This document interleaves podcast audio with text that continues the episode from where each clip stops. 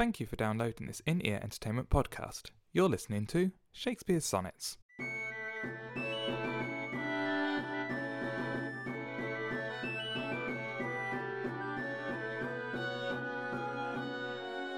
Sonnet 22. My glass shall not persuade me I am old, so long as youth and thou are of one date.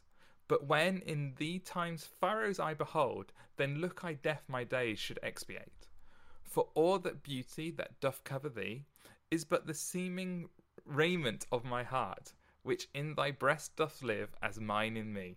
How can I then be elder than thou art? Oh, therefore, love, be of thyself so wary as I, not for myself, but for thee will, bearing thy heart, which I keep so chary, as tender nurse her babe from faring ill. Presume not on thy heart when mine is slain, thou gavest me thine not to give back again. That was Sonnet 22, and it's awful one to read. I, I, oh, blimey. Um, I, I, we are going through all of the sonnets. You know this already, I'm sure. Uh, I am joined by Thierry Heles. yes, he could do his own today. Um, and that was Sonnet 22. It's, I, I think it's a horrible sonnet. I don't like You- it. you- you- we, we, I mean, you can see why this one didn't stick. No, Yes. no one can recite this one. I mean, there's a few ones that you know the first couple of lines, but even this, it doesn't flow from the start. My glass shall not persuade me I am old, which is already a line where you go, "Mm, yeah, what? I'm not gonna, yeah. yeah. and and uh, but but when in these times furrows I behold, then look, I death my days should expiate. Ugh, it doesn't make sense. There's not isn't enough punctuation in here. Um, especially with words like ex. I don't. I've never really heard expiate today. I'm not No. even. Do, do people still use that? I, I it's not in common usage. I have to say. I I've So, I'm, Definitely. I, I, I could see it being used maybe more in church. And Yes. I'm not a church goer, so I wouldn't know. But and actually this this to me and the reason i started giggling at that at the end is that it has that kind of pattern of a church uh, sermon that that kind of staccato. It, it seems to fit that kind of idea in my head and that's why i was i was giggling to myself because i don't tend to do churchy things. I like the last two lines uh, for people who listened last week. We are recording this just before christmas um, and and presume not on thy heart when mine is slain. Thou gavest me thine, not give back again. And I, it just in my head suddenly I had last Christmas I gave you my heart, uh, and see, I had more the zombie apocalypse in my mind. that just shows what, with what does that say about us? You, you, you think about a Greek who can't say, uh, well, can't, can't pronounce English very well, yes. and uh, I'm thinking about. I think I've been exposed to too many people who uh, run around preparing for the zombie apocalypse.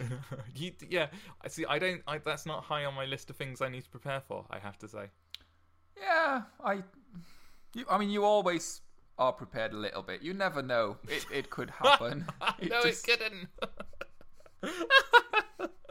oh, and I love the prepared in the British sense. Is well, I've got a couple of sharp knives and a pair of scissors. It, it's not quite Well, the you, same as you, you always you always you need baked beans because tinned food that keeps for a while. You can you can live off that. That's always good to have in the cupboard. yes, that's true. But you then have to make sure you got a tin opener and because you wouldn't want to have all the tinned food and then not have a tin opener. Yeah, yeah. I mean, you you, you got to have the essentials. Some tea bags, quite quite a few tea bags. I mean, But there's a bit in um, Red Dwarf, which I know you don't like, in, in the first couple of series where they lose power on the ship and, and they realise that everything they have is powered. Everything, and, and including the electric tin openers. And and so he's he's really not looking forward to having to saw the lid off of a tin of baked beans again. And I it's just this image of someone sawing a baked bean tin in half. I thought was excellent. And then they're trying to like you won't like it. They're trying to um, fry an egg using a bicycle powered hairdryer. it's just absolutely brilliant. But yeah, that that I that does sound quite funny though. Maybe I should think- give the show another go. I think maybe what you need to do is skip the first, maybe the first two seasons because they're very different to the rest of it. We're talking about Red Dwarf on a on a, on a Shakespeare it's podcast. Fine, it's fine. We, I mean, we've had quite a few tangents. It's, uh, This is just more Thierry and Mark talk randomly while sonnets are read out. pretty, that that should be the title of the show. Oh, let's get We back to might mention Shakespeare, but probably not. no. Uh, well, yeah, let's go back. You can you can start on this sonnet. What did you like about this sonnet, or I- not like? Well, I, I didn't like the rhythm of it or the, the staccato style, but I, it it does start off with quite a nice image. I mean, it, basically looking in a mirror and going, "That's that's not right." Was it my glass shall not persuade me? I am old. So he's basically almost refusing reality in that. Just the opening line where he goes, "Yeah, I might look old, but no, that's that's not actually what's going on." Yeah, uh, so long as youth and thou Thou are of one a date.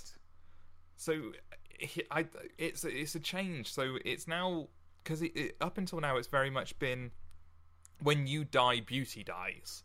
uh, Was was kind of we've had lines along those uh, lines that that kind of mean that. But now he's saying that he's forever young as long as the fair youth is young.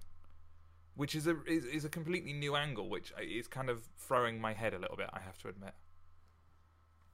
it's again it goes into that what what was actually the race, relationship between the two Yeah, you you you make me feel young again. Is, yeah is the kind of that's that's sort of the feeling you get from those two lines yeah, and that that's that kind of you make me feel young again line is kind of always associated, at least in my head, with older man, younger woman. That kind of relationship of the uh, uh, an older man. I'm talking like fifties, sixties, and younger woman, twenties.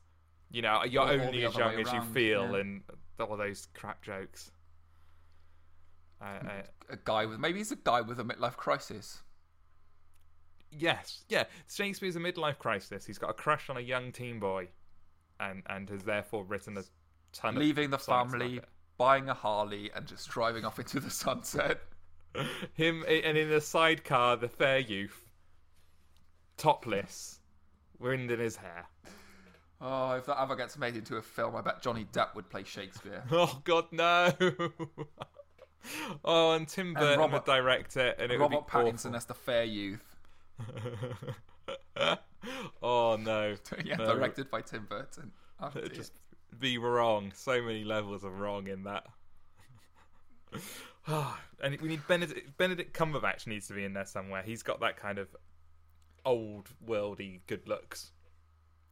Yeah, he could be the fair youth's dad, maybe. Oh, I don't know. It's not, maybe not old enough for that. Well, at the time they did have children quite young, so it could work.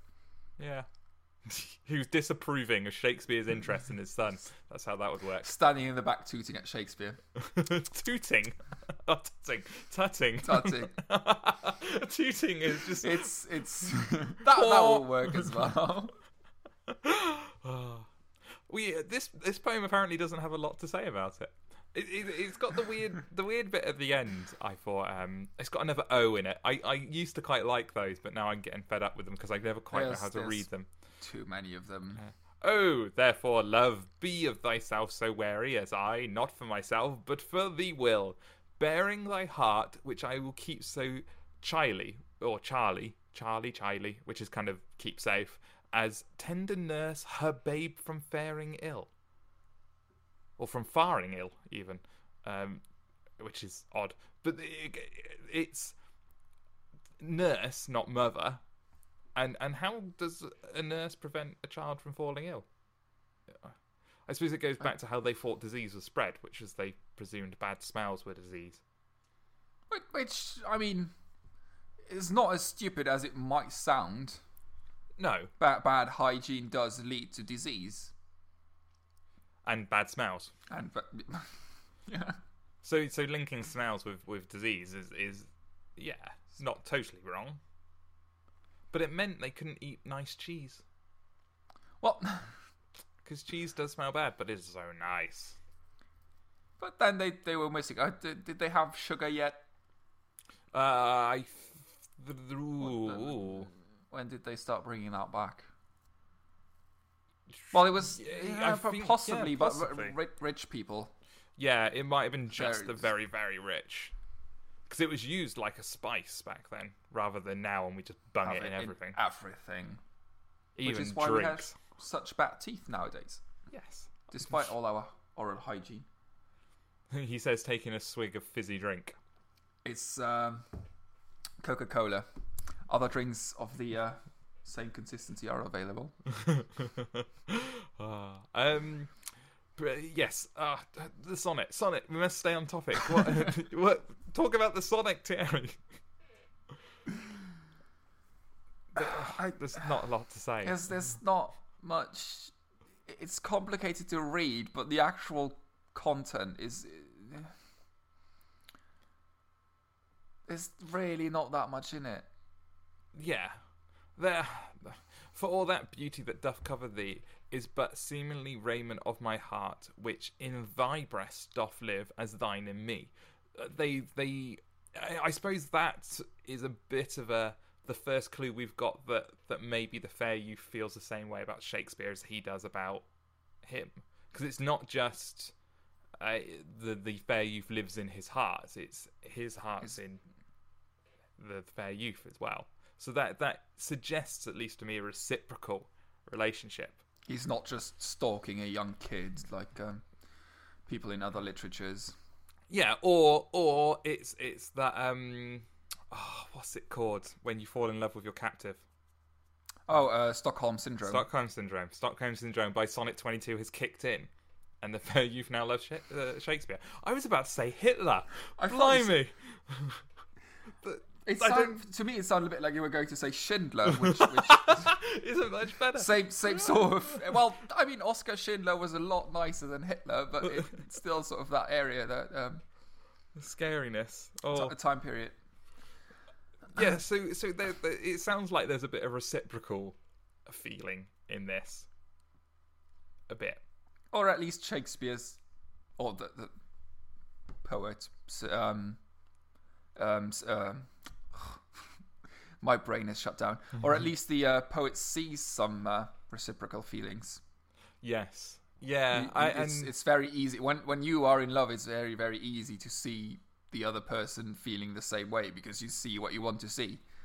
yeah and it, it, it could be as as innocent as a as a uh, an innocent sort of brushed arm contact and you see that Basically, as that the other person didn't and- even notice. Yeah. yeah oh interesting. Oh so, so could be reciprocal could be shakespeare becoming creepier. Well, he has uh, he has gone on before about like, drunk with love and that sort of that, that's an image that's sort of going through the sonnets, not necessarily between the poet and the fair youth, but in general. in in general, just so so maybe it's uh, it's affecting Shakespeare now. He's he's just slowly losing his mind and there's a straitjacket waiting for him somewhere. I, I think I think we we we've kind of come to the end of this sonnet. I think It's yeah. In I- terms of what we can without drag out really of it. having talked about it at all. yeah, I'm, I'm, I'm sure there's an academic somewhere just tearing his hair out or her hair out and just going, "My God, this is one of the most, the, the deepest sonnets in the entire series," and they're just talking about crap. they didn't see the repetition of the letters P, Q, and R in each line. That Oh, oh, God. Yeah, no, I think we've established that we're not.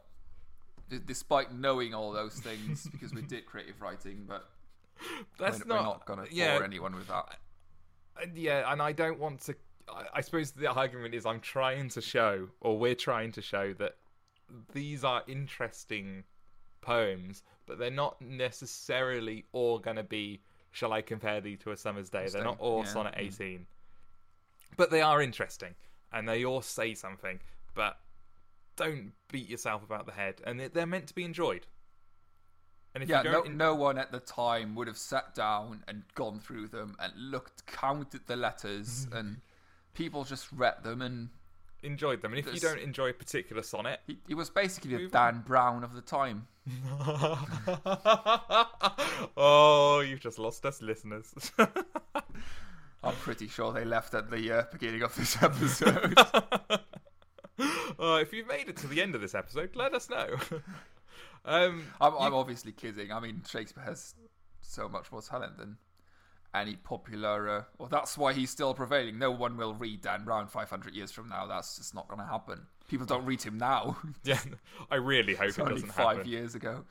If I get reincarnated in 500 years' time and there are Dan Brown scholars, I might be very upset.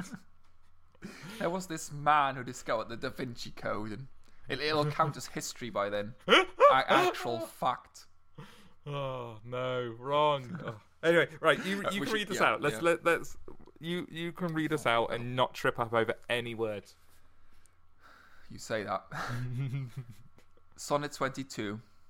My glass shall not persuade me I am old, so long as youth and thou are of one date. But when in thee time's furrows I behold, then look I death my days should expiate. Expiate? Expiate, I think. Should expiate.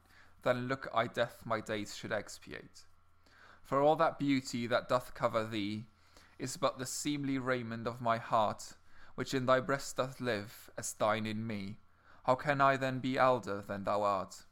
Oh, therefore, love, be of thyself so wary, as I, not for myself, but for thee will, bearing thy heart, which I will keep so chary, as tender nurse her babe from faring ill.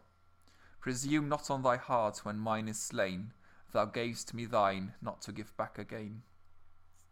Very good. Uh, that was Sonnet 22 from Shakespeare's Sonnets. Uh, thank you for joining us, and we'll be back next time for Sonnet 23. I've been Mark Chatterley, Hi, I have been Thierry Heles. and we'll see you again. Bye. Bye.